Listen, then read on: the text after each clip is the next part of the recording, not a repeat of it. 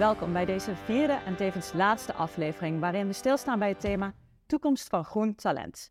Samen met experts kijken we naar de facetten die een rol kunnen spelen bij dit thema. En vandaag heb ik niet 2, maar 3 gasten bij mij aan tafel. Ik zal ze even voorstellen. Helemaal bij mij, links of rechts, ligt eraan hoe je het bekijkt, staat Jente Driessen. Afgelopen jaar afgestudeerd aan de HAS van de opleiding International Food en Agribusiness.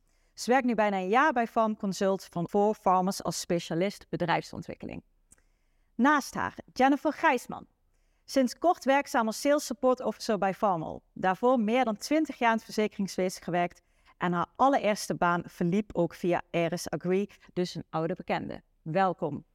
En als laatste Marjolein Hölzken, Consultant Aeres Agri. Hiervoor werkzaam als stalmanager bij Anky van Grunsven Education Center en daarvoor docent dier en ondernemen.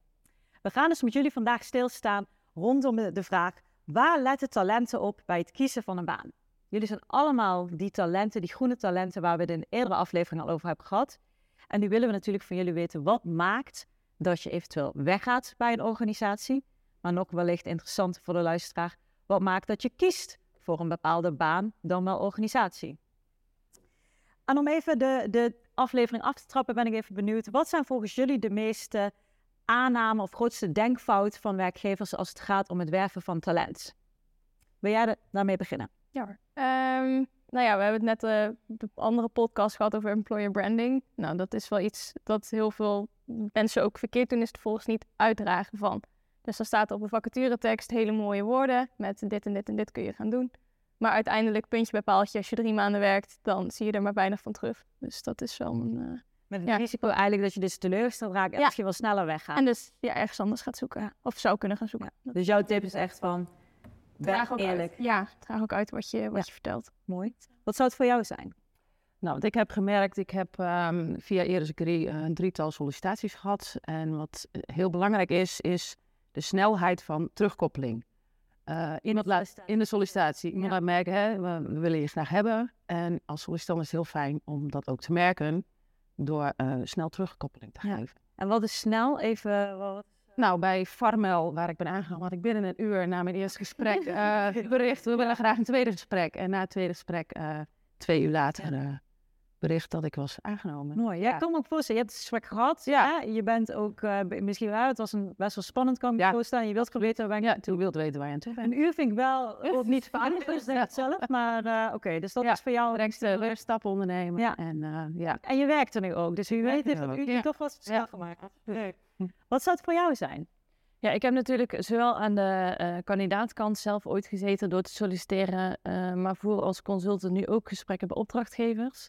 En waar ik zelf ooit als kandidaat tegenaan heb gelopen, maar wat ik ook vaak tegenkom in de gesprekken met opdrachtgevers, is dat ze zich toch wel heel erg vastpinnen op bepaalde eisen die ze stellen aan kandidaten. En dan springt voor mij het aantal jaren werkervaring er toch wel heel erg bovenuit. Ja. Dat ze ooit hele goede kandidaten laten staan die misschien net niet aan die aantal jaren werkervaring voldoen, maar die op andere manieren wel een hele mooie bijdrage kunnen leveren aan een organisatie. Dus daar liggen nog wel kansen. Dat vind ik vaak nog wel een gemis. Dus jij zou zeggen, nou werkgevers, probeer je dat niet als een soort harde ijs aan vast te pinnen. Maar kijk even meer met een wat ruimere bril naar wat iemand te bieden heeft en wellicht in een rol kan groeien. Ja, eigenlijk sowieso probeer ik dat in gesprekken met opdrachtgevers wel aan te geven. Kijk eens naar je bullet points van wat je allemaal verwacht van een kandidaat. En vergelijk dat dus met het aantal bullet points. Wat heb ik iemand te bieden? Dat is heel leuk. Ja, en zet dat dus tegenover elkaar. En ik denk, als ik naar de dames kijk die bij ons aan tafel staat, dat het voor hun heel belangrijk is dat ze ook weten, nou, wat heeft een bedrijf mij te bieden? En als er dan een hele lijst staat aan zaken waar iemand eventueel op kan afhaken, ja, dan moet je misschien daar ook eens naar kijken als opdrachtgever. Ja. Kunnen jullie ons misschien eens meenemen in jullie ervaringen hoe je te werk gaat eigenlijk? Dus op een gegeven moment ben je of net afgestudeerd of je denkt na 20 jaar, ik wil iets anders. Wat is dan een eerste stap? Hoe ging dat bij jou en wat zou je werkgevers daarin aanraden? Ja, bij mij ging het via het informele circuit. Een collega, een medewerker van Aeres Agri, is een buurtgenoot van mij. En ik kwam met haar in gesprek en ik zei, ik wil graag wat anders. Ik heb veeouderij gestudeerd, 98 afgestudeerd, in de verzekeringen terechtgekomen. En toen dacht ik, wil ik dit nog langer? Nee, ik wil weer terug naar het agrarische en... via die collega ben ik met Alice in contact gekomen van Aeres Agri. Ik heb tegen haar gezegd, ik wil iets anders, maar wat? Ja. En toen heeft Alice een heel mooi profiel voor mij geschreven. En die heeft mij gewoon factuurs aangedragen. Goh, is dit wat voor jou? Nee, is dat wat voor jou? En hoe bepaal je dat? Dus je krijgt een vacaturetekst, waar voor jou... Dat is echt een vacaturetekst. Ja. Dat er zaken in staan. Ik denk van, dat trekt mij niet aan. Het is echt gewoon een gevoelskwestie. Ja. Gevoelskwestie, ja. Bij mij is het echt het gevoel geweest. Hoe is dat voor jou als je kijkt naar werkgevers en je hebt georiënteerd op de arbeidsmarkt? Ja, het gevoel, dat herken ik wel heel erg. Dat was voor mij ook uiteindelijk de doorslaggevende factor. Maar... wat bij mij kwam recht uit school. Wat ga je doen? Welke opties zijn er? Welke functies zijn er überhaupt? Wat kan ik gaan doen? Dus daar inderdaad een stukje oriënteren. Nou, daar zijn dit soort bedrijven wel heel handig voor. Als iemand die recht vanuit school komt. En dan, dan inderdaad, zij dragen wat aan. En dan ga je eens in gesprek met mensen. En dan ga je langzaam zoeken naar waar hoor je thuis? Wat is een plek voor jou? Waar les jij dan op? Op het moment dat je een vacaturetekst leest of wellicht al in een gesprek, een sollicitatiegesprek zit, zijn er dan dingen waarvan je zegt, ja, dat was voor mij wel echt belangrijk. Stond wel op mijn lijstje van harde eis. Voor mij was de flexibiliteit heel belangrijk. Ik wist nog niet zeker of ik 40 uur wilde gaan werken. Toen ik uiteindelijk mijn huidige opdrachtgever, huidige baas vertelde van, ik weet niet wat ik wil doen met die 40 uur. Toen had hij daar een hele open blik over met, wat wil je dan? Toen was het 32, ik wil 4 dagen. Dus zullen we ons 40 gewoon proberen, want je kent het nog niet. Is goed, gaan we samen 40 proberen. Dat is het uiteindelijk niet geworden. Terug naar minder uur. Maar dat je wel die vrijheid hebt en meteen al tijdens, dat was tijdens mijn sollicitatiegesprek, al meteen een dialoog hebben met hoe kunnen we het dan wel gaan doen. Terwijl ze echt zaten, we moeten iemand hebben met 40 uur. Nu merk ik minder. En dat gaat ook goed. En dat meteen die flexibiliteit erin zat, dat was wel heel fijn, ja. Marjolein, kun jij aangeven waar, als je kijkt naar de mensen die jij spreekt en waar ze naar op zoek zijn, zijn daar punten naar voren te halen waarvan je zegt, dat valt wel echt op, dat zie ik wel over de hele linie heen, of is dat heel divers? Van allebei een beetje eigenlijk. Enerzijds zitten wij in een markt met heel veel starters. We werken heel veel met hogescholen samen en met universiteiten. En dan zie je eigenlijk dat heel veel studenten die daarvan afkomen, allemaal zoekende zijn. En ik denk dat onderwijsinstellingen daar best wel nog wat te halen hebben om een connectie te maken met die opdrachtgevers en te kijken, wij leiden de studenten voor X op, maar is dat ook wat de arbeidsmarkt eigenlijk te bieden heeft aan banen? En ik denk dat we daarin heel erg proberen mensen te begeleiden in die zoektocht. En dan zit het heel erg op de persoon. Hè? Wat drijft jou, wat motiveert jou? Waar wil je graag voor wakker worden de volgende dag? En dat is een zoektocht, die moet je gewoon 1 op 1 met zo'n kandidaat doen. En aan de andere kant hoor je natuurlijk ook wel trends en ontwikkeling tegenkomen, zoals hybride werken bijvoorbeeld. Dat is iets wat je nu heel veel hoort. Ja, en deze generatie wil gewoon, die nu op de arbeidsmarkt komt, wil niet meer 24/7 in een kantoorhokje zitten. En sfeer hoor je ook wel heel veel terug. Ja. Ja, en hoe is sfeer? Want dan kijk ik ook even naar jullie, want dat hoor ik denk wel vaker, hè? Sfeer, cultuur. Hoe pikken jullie dat op? Want je hebt toevallig in een andere aflevering hadden we het ook over sollicitatieprocedure. Dat zijn eigenlijk ook maar momenten waarop je dan in contact bent met eventueel je nieuwe werkgever. Hoe proeven jullie dan die sfeer? Kun je daar een beetje, of die cultuur, waar letten jullie dan op? Ja, voor mij was het tijdens mijn sollicitatiegesprek meteen duidelijk. Ik heb daar met mijn huidige manager aan tafel gezeten en met 2 collega's. Dus die hebben elkaar, in de 2 uur tijd dat ik daar zat, hebben die elkaar afgewisseld. Dus daardoor had ik meteen een blik bij, wie gaat mij aansturen? Wie is degene met wie ik keuze moet maken? En met wie ga ik samenwerken? Wie zit er naast mij op kantoor? Dus dat maakte het meteen. En dan zie je ook de sfeer onderling tussen de manager en de collega's. Van hoe gaan die met elkaar om? Dus daardoor was het heel zichtbaar wat de bedrijfscultuur op dat moment was. Want je zag de interactie voor je neus gebeuren. En daardoor kon je heel duidelijk de keuze maken, want je wist waar je het in terecht kwam.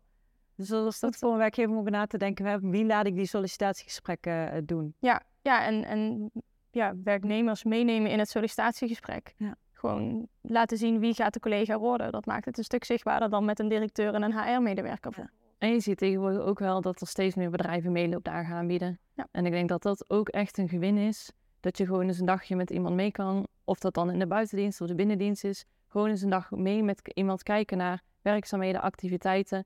Want ik denk dat dat echt de nummer 1 vraag is van kandidaten. Gewoon, hoe ziet dan zo meteen mijn werkdag eruit? Of hoe ziet een werkweek eruit? Want dat is heel moeilijk tastbaar te maken. Ja, Remi zei inderdaad in een eerdere aflevering Dat kun je ook beschrijven in een verhaal, in een vacaturetekst. Maar jij gaat eigenlijk nog wel een stap verder en je zegt, neem ze gewoon eens een keer mee op een mailopdag. Ja, zeker als je uit 9 bedrijven kan kiezen waar je straks kan gaan werken. Ja, dan kan die ene mailopdag daarin wel heel bepalend zijn. Ja. En hoe was dat voor jou als je het hebt over sfeer en cultuur? Was dat überhaupt belangrijk voor jou? Ja, dat is voor mij heel belangrijk. Eigenlijk dezelfde ervaring die Jente ook heeft. Gesprek met gewoon collega's, informeel. Werd gelijk gezegd, we gaan niet van die standaard sollicitatievragen stellen. We gaan gewoon kijken, klikt er. Dus dat zei ze al, dat gaf jou dan meteen dat je dacht, ja. Oh, heerlijk, dacht ik. Ja, gewoon kijken of het klikt. Dat is het allerbelangrijkste. Het werk komt wel natuurlijk wel, hè. Wat heb je gedaan en wat zijn je sterke punten en dergelijke. Ja. De sfeer is heel belangrijk. Ja, bij een gesprek bij een ander bedrijf daarvoor had ik echt een heel formeel gesprek. Iemand die had een hele vraag voorbereid. Aan het einde van de vraag zei ik, ja, ik snap de vraag niet. Het was zo'n ingewikkelde vraag. Ja, nou, ja, toen haakte ik eigenlijk wel af. Dan het hele gesprek liep niet meer en dan... Dus ja, de sfeer inderdaad. Ja. De mensen die het gesprek voeren, dat is heel belangrijk om daar rekening mee te houden. Ik hoor opdrachtgevers dat ook steeds meer doen. Dat ze zeggen, kom maar gewoon eens bij ons kennis maken. Ja. In plaats van, je komt bij ons op sollicitatiegesprek. Gewoon dus alleen het anders al te verwoorden. Ja. Zorgt al voor een andere beleving. Ja, weet je, en je bent uiteindelijk ook als persoon meer dan je cv alleen. Hè? Je brengt gewoon een bepaalde sfeer met je mee. Maar je wil ook gewoon proeven, ja, pas ik binnen een bedrijf en... Ja, op papier komt dat gewoon dan niet tot uiting. En dat geeft ook minder druk, denk ik. Van, goh, kom eens even, hè. Koffie drinken. Wat koffie drinken. En dan heb je al niet de zenuwen van... oh jee, ik ga een sollicitatiegesprek voor. Ik moet mezelf echt goed in beeld zetten. Dus jullie zeggen geen sollicitatiegesprekken meer... alleen maar kopjes koffie. Kopjes koffie. En dan gaat het vanzelf. Dan gaan we die in met de juiste mensen. En wat zijn misschien dan inderdaad... eigenlijk dan dingen waarvan je zegt... ja, dat zou ik dan zeker afraden om te doen... als je talent wil binnenhalen. Hebben jullie ook misschien wel zelf ervaringen... dat je denkt, nou, daar zou ik nooit iemand aanbevelen van... ga daar solliciteren. Ik zie, nou, hier moet iets gebeurd zijn. Ja, nee, ja, ik had inderdaad... dat was even mijn eerste sollicitatiegesprek. En nou, ik werk niet zo goed samen met hiërarchie. Dat is voor hiërarchische bedrijven... zijn niet de bedrijven waar ik thuis hoor. Ja, ik kwam daar binnen en toen had ik een gesprek met de grote directeur. Ja, daar heb je vervolgens niks aan als rookie, zeker als je als rookie binnenkomt. Ja, dus toen zat ik ook van, ja, wat doe ik hier? Met wie heb ik nou gesproken? Deze persoon ga ik nooit meer zien. Wat heeft deze als bedrijf uit te dragen? Want dit zijn alleen maar mooie woorden die ik hier hoor. Dus dat was voor mij wel een hele duidelijke nee, zeg maar. Dat was gewoon omdat je niet met mensen praat die vervolgens iets met jou van doen hebben, zeg maar. Dus dan kom je eigenlijk weer terug, want jij zei juist je collega, degene die gaat aansturen daarin. Ja. Dat is voor jou dan veel relevanter als kandidaat. Ja, zeker. Ja. Jullie nog? Ja, ik denk dat vanuit opdrachtgevers richting kandidaten transparantie over het proces heel belangrijk is. Dat kandidaten van tevoren weten wat ze kunnen verwachten. Hoeveel andere kandidaten er eventueel nog op gesprek komen. En dat een ja is en een nee niet. Oh ja, we gooien op de misschien stapel en dan doen we eerst een eerste ronde. En mocht daar dan niks uitkomen, dan willen we je misschien toch nog wel spreken. Ja, je bent of enthousiast over iemand of niet. En ben daar dan gewoon duidelijk en eerlijk over. Ik denk dat dat wel heel belangrijk is. Ja. Dus je wil niet in een bakje of zo komen van... Niet op de tijdelijk of misschien of strak stapel. Ja, inderdaad. Heb jij nog, jij hebt natuurlijk best wel nog, je hebt 3 sollicitaties gehad, heb je ook zoiets van, je zegt nou daar, je zou inderdaad met de strakke vragen, te moeilijke vragen gewoon niet doen. Niet doen, nee. Let goed op de mensen die de gesprekken laten doen, ja. Hey, en even, wat was doorslaggevend bij de keuze van je huidige baan? Ik hoor jou al zeggen, dat zijn toch wel de mensen die ik gesproken heb. Waarom nog andere facetten waarvan jij zegt, ja dat was voor mij ook wel bepalend bij deze keuze? Ja, de transparantie. Dus wat ik al eerder zei van, dit is wat we van je verwachten, dit is wat je baan gaat zijn, dit zijn je collega's, dit is het werk wat je aangaat, dit met die 40 uur niet, wel niet, gaan we gewoon proberen die mogelijkheid meteen al daar geven. En ook, ik heb gevraagd van, je hoort heel veel hoppers, dan verdien je meer, die hoor ik heel veel voorbij komen. Ja, wat is het salaris wat jij maar over 4-5 jaar kan bieden? Dus waar werk ik eigenlijk naartoe? En hoe ziet dat traject eruit waar ik naartoe ga? Dus niet over 3 maanden, hoe werk ik dan? Nee, over 5 jaar, hoe werk ik dan? Want heeft het zin om een traject aan te gaan? Ah, ja, je bent ook nog eens met meer toekomst bezig. Ja. Nou, laten we even kijken, een langere, langdurige relatie aangaan. Daar. Ja. Ja, dat was voor mij wel heel belangrijk om te weten, waar ga ik over een paar jaar staan? Hè, het werkveld waar ik in zit, ja, je moet gewoon kennis hebben. Ja, het duurt even dat je die opgebouwd hebt. Ga ik een tijd investeren voordat ik die kennis heb, als ik niet weet, als ik niet duidelijk heb waarvoor ik eigenlijk ga werken en wat mijn functie gaat zijn. Zie je dat ook, Marjolein, dat de intentie in principe er wel is om langer voor een organisatie te werken? Of zijn mensen best wel nieuwsgierig naar wat heeft de markt allemaal te bieden en laat ik daar eens gaan rondsnuffelen? Aan de voorkant wel, dus in het sollicitatieproces zie je dat wel. Dat kandidaten heel graag willen vergelijken, vergelijkingsmateriaal willen hebben. En dat is denk ik ook hun goed recht om goed vooronderzoek doen voor zichzelf. Dat als je die stap maakt om voor een bedrijf te gaan, dan zie je wel namelijk dat iedereen de intentie heeft om daar ook voor langere tijd aan de slag te gaan. Ze willen zich graag aan een bedrijf verbinden. En dat heeft er denk ik ook mee te maken dat ze graag via een bedrijf zich willen inzetten. Of dat dan op het gebied van duurzaamheid is of welk thema dan ook. Dus die commitment die is er wel vanuit die kandidaten. Maar aan de voorkant is het vaak dan wat uitgebreidere zoektocht. Ja, snap ik ook. Je wilt altijd misschien wel iets te kiezen hebben, toch? Niet te veel, dan krijg je keuzestress, maar wel iets te kiezen. Ja. Hey, en welke tip of welk advies geef je aan mensen op het moment dat ze beginnen aan dit nieuwe traject? Hè? Dus je komt net van een opleiding af en je gaat te solliciteren. Welk advies geef jij hen hierin in het sollicitatietraject? Waar wij heel erg mee bezig zijn is om met kandidaten uit te zoeken. Wat motiveert jou intrinsiek? En dus waar word jij nu echt blij van? Waar word je enthousiast van? Als kandidaten het echt niet weten, dan stellen we wel eens de vraag van als geld en tijd geen rol spelen, ja, je bent morgen miljonair, wat zou je dan gaan doen? En als ze dan heel erg out of the box kunnen denken door te zeggen, dan zou ik bijvoorbeeld gaan reizen. Ja, dan is een bepaald gedrag dat daarachter zit, dat motiveert iemand. En dat moet je dan ook zien te vinden voor iemand in een baan. Dus ik denk dat iemand zichzelf heel goed moet kennen. Wie ben ik? Wat kan ik? Wat wil ik? En voor ons als consultants is het dan de taak of uitdaging om dat te vertalen naar welk bedrijf of welke vacature zou daar dan bij passen? En dan zie je dan ook wel een shifting, want ik kan me nog wel herinneren, mijn vader toen ik ging solliciteren waar ik gesprekken had, die vond met name hoe ik allemaal aan het vertellen was over wat ik graag wilde. Die had eigenlijk echt zoiets van, lief kind van me, volgens mij moet je gewoon gaan werken en geld gaan verdienen, zo simpel is het. En niet misschien te veel vragen stellen, waar krijg ik energie van? Ja. Kun je lachen? Ja, dat is het verschil. Ja, hoe komt het? Ja, en nu, ja. Ja, zie jij dat als een generatieding? Want hoe kijk jij daar dan naartoe? Ja, net zo. Vroeger, ik kom van een melkveebedrijf, was altijd doordoen. Dan ben je ziek, stel je niet aan, doe door. Ja, het is tegenwoordig heel anders. Zo werkt dat niet meer. Nee. Dus dat is eigenlijk wel, dat kun je dan misschien wel vinden als werkgever, maar dan ga je dus echt wel de boot missen. Ik ben daar misschien niet helemaal de juiste persoon voor om dat aan te vragen. Want ik vind wel, werk is niet altijd leuk. Als iets altijd leuk is, dan heet het een hobby, in mijn ogen. Soms moeten er ook gewoon bepaalde dingen gebeuren. Ja? Als je alle facetten in je werk leuk wil vinden, dan denk ik dat het een moeilijke zoektocht wordt. Dus ik probeer kandidaten wel met voeten terug op de aarde te krijgen. Weet je, het blijft wel werk. Ja. En soms moeten er dan gewoon dingen gedaan worden. Het merendeel van je werk moet natuurlijk wel leuk zijn. Want je moet er wel energie van krijgen. Want als dat niet is, dan loop je erop leeg. Ja, en dan heb je daar als opdrachtgever ook een probleem. Ja. Kun je nog even één ding, want we hadden natuurlijk... of we hebben die over die krappe arbeidsmarkt. Jullie zeiden al, het gaat al helpen als we niet meer solliciteren... of sollicitatiegesprekken hebben, maar kopjes koffie. Maar wat zijn nog voor jullie punten waarvan je zegt... ja, weet je, daar maak je wel echt onderscheid in als werkgever. Dus stel, ik zou jullie... 5 werkgevers presenteren met banen waar jullie in dat geval wel oog naar hebben. Wat zou voor jou dan zijn, dan kom je bij mij wel echt op het vizier. En laten we even zeggen, we laten makkelijk wel echt vanuit een vacaturetekst.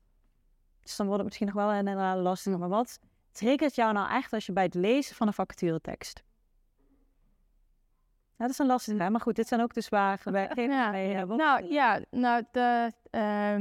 Zichtbaarheid zeker als beginner in salaris, in wat voor uren er gevraagd worden. Ben inderdaad realistisch over werkervaring die je vraagt. Is het zo belangrijk dat iemand 3 jaar gewerkt heeft? Of is eigenlijk iemand die recht van school komt en er volledig in mode zit om door te gaan? Is dat eigenlijk niet iets wat beter past bij jouw bedrijf? Die geen verkeerde dingen heeft tussen haakjes. En dus kon je ook eigenlijk een range aangeven. Dus dat je zegt, hè, met werkervaring tussen dit of dit. Ja. Of hè, met tijden of uren. Ja. Niet per se 40, maar dat je zegt tussen 32 en 40. Ja. Dus een bepaalde flexibiliteit, een range aangeven. Vacaturetekst is in ieder geval voor jou wat meer mogelijkheden zou bieden. Kijk, in bedrijven vinden het heel lastig om dat ook nog wel te horen. Want ze zeggen, ja, ik wil dat een bedrijf kiest. Of ik wil dat een kandidaat kiest voor mijn bedrijf. Hè, vanwege de functie of vanwege het product of dienst dat we aanbieden of maken. Maar uiteindelijk is voor een kandidaat in veel gevallen toch die arbeidsvoorwaarden of het salaris een stukje doorslaggevend. Hè, dus ik denk dat het voor opdrachtgevers super belangrijk is om eens een keer scherp te kijken naar, hey, wat hebben wij dan te bieden? We vragen dat als consultants ook echt tot in den treuren uit. Omdat het wel, zeker in zo'n krappe arbeidsmarkt, wil je dan heel graag onderscheidend zijn. Ja. Dus dan zou jij ook kritisch gewoon kijken naar je primaire... Wat hebben wij te bieden? Ja. Wat zou dat voor jou nog zijn als je kijkt naar vacaturetekst? Ja, qua vacaturetekst vind ik het lastig. Want ik las deze vacaturetekst en ik dacht, nou, dat is helemaal niks voor mij. Maar en toch op gesprek, toch koffie gaan doen. Ja, toch koffie gaan doen. En door de collega's uitgelegd wat de baan inhoudt. En toen werd ik toch wel geïnteresseerd in de functie. En het tweede gesprek. En het lijkt gewoon een enorm leuke baan te zijn. Heel uitdagend, heel dynamisch. Komt natuurlijk uit de verzekeringswezen. Dat wordt toch wel gezien als niet dynamisch. En mannen in grijze kostuums. Maar dus het was wel even een dingetje voordat ze mij uitnodigden. Van, goh. Dat was bij aan de werkgeverskant. Maar ja, ik weet niet of dit een match is. Dat is misschien ook wel een beetje een vooroordeel wat er heerst. En ik ben natuurlijk geen schoolverlater. Ik ben al iets ouder. Dus maar toch op gesprek. En... zo'n vacaturetekst, het is lastig. Ja. Hoe maak je een functie nou leuk? Ja. Ja, dus jij zag het eigenlijk ook stoppen met die vacatureteksten? Nou, dat niet. Een beetje laten zien wat de baan inhoudt. Ja. Maar het gaat echt in het gesprek, komt het allemaal op zijn plek dan. Ja. En ik vind het heel belangrijk dat ik op kantoor kan werken. Ik werk nu weer volledig op kantoor en ik vind het helemaal geweldig. Ja, dus ook daar weer dus te merken, want jij zijn hybride werken, maar dus het is ook wel inderdaad... Het is persoonlijk ook, ja. Flexibel blijven als werkgever. Wil je daar een grote groep mensen kunnen aanspreken? Ja, en die flexibiliteit, ik denk dat dat heel belangrijk is. Hè? Maar je kunt wel heel erg in een vierkantje denken, maar als er vervolgens een rondje op gesprek komt, gaat dat nooit passen. Dus je kunt jezelf afvragen, blijf ik dan in dat vierkantje denken? Ja. Of kunnen we de functie een beetje kneden dat het misschien toch een rondje wordt en dan past die persoon wel? Ja. En dat is ook een beetje wat ik jou wilde zeggen. Dat gesprek in dat gesprek ontstond al van hoe kunnen we met elkaar meebewegen. Ja, we hebben meteen al verder gedacht dan alleen het sollicitatieproces. Vinden we deze persoon interessant? Nee. Hoe kunnen we deze persoon als werknemer aannemen? Dus de gedachte daarin van hoe past deze in het team en hoe kunnen we een plek maken voor haar? Ja, dat was voor mij wel heel fijn. Nou, interessante inzichten. Ik ben even benieuwd. Zijn er ook vragen uit het publiek? Je hebt deze talent horen spreken en heeft er iets getriggerd? Ja, misschien dat je zelf ook wel eens denkt van... hé, wat zou wij voor een baan zijn? Yes, ik heb hier een vraag. Jullie zijn beide via Aeres Agri bemiddeld. Wat was nou de toegevoegde waarde van wat wij als bewindingsbureau hebben gedaan voor jullie? Ik ben toevallig begeleid door Marjolein. Dus voor mij was het heel fijn dat je iemand had die... van tevoren, je krijgt je sollicitatiegesprek, zullen we even eventueel wat moeilijke vragen oefenen. Dus dat stuk was heel fijn, aan de hand terugkoppeling. En hoe is het gegaan? Hebben ze nog gekke dingen gevraagd? Aan de hand met arbeidsvoorwaarden. Vind jij het fijn als ik met je meekijk? Dus voor mij was dat heel fijn dat ik bijna maatje had die met me mee dat proces inging. Want het is toch een heel persoonlijk iets. En het is heel moeilijk om daar, zeker als schoolverlater, een zicht op te krijgen. Dus het feit dat er iemand meekeek was wel heel fijn. Dus dat voor mij. Nou, ik heb natuurlijk ben door jou bemiddeld. Nou, wat heel fijn was, ik wist gewoon niet wat ik wilde. Ik wilde iets anders, maar wat. En we hebben een eerste gesprek gehad, een heel fijn gesprek. En je hebt een heel mooi profiel voor mij geschreven. En dat heb ik ook gebruikt in motivatiebrieven, stukjes daarvan. En voor een sollicitatiegesprek inderdaad even oefenen. Hè? En deze vragen worden gesteld. En deze antwoorden, dit, een beetje dat voorbereiden en gewoon de hele begeleiding. Ontzettend prettig en dat geeft je ook houvast, zeg maar, in het kiezen van een baan. Want als je dat helemaal alleen moet doen, is het lastig. Dan heb je zo'n bak met vacatures. En ik had aan jou aangegeven, dit zijn mijn wensen en dan wordt het al zo'n bakje en dan is het al veel overzichtelijker.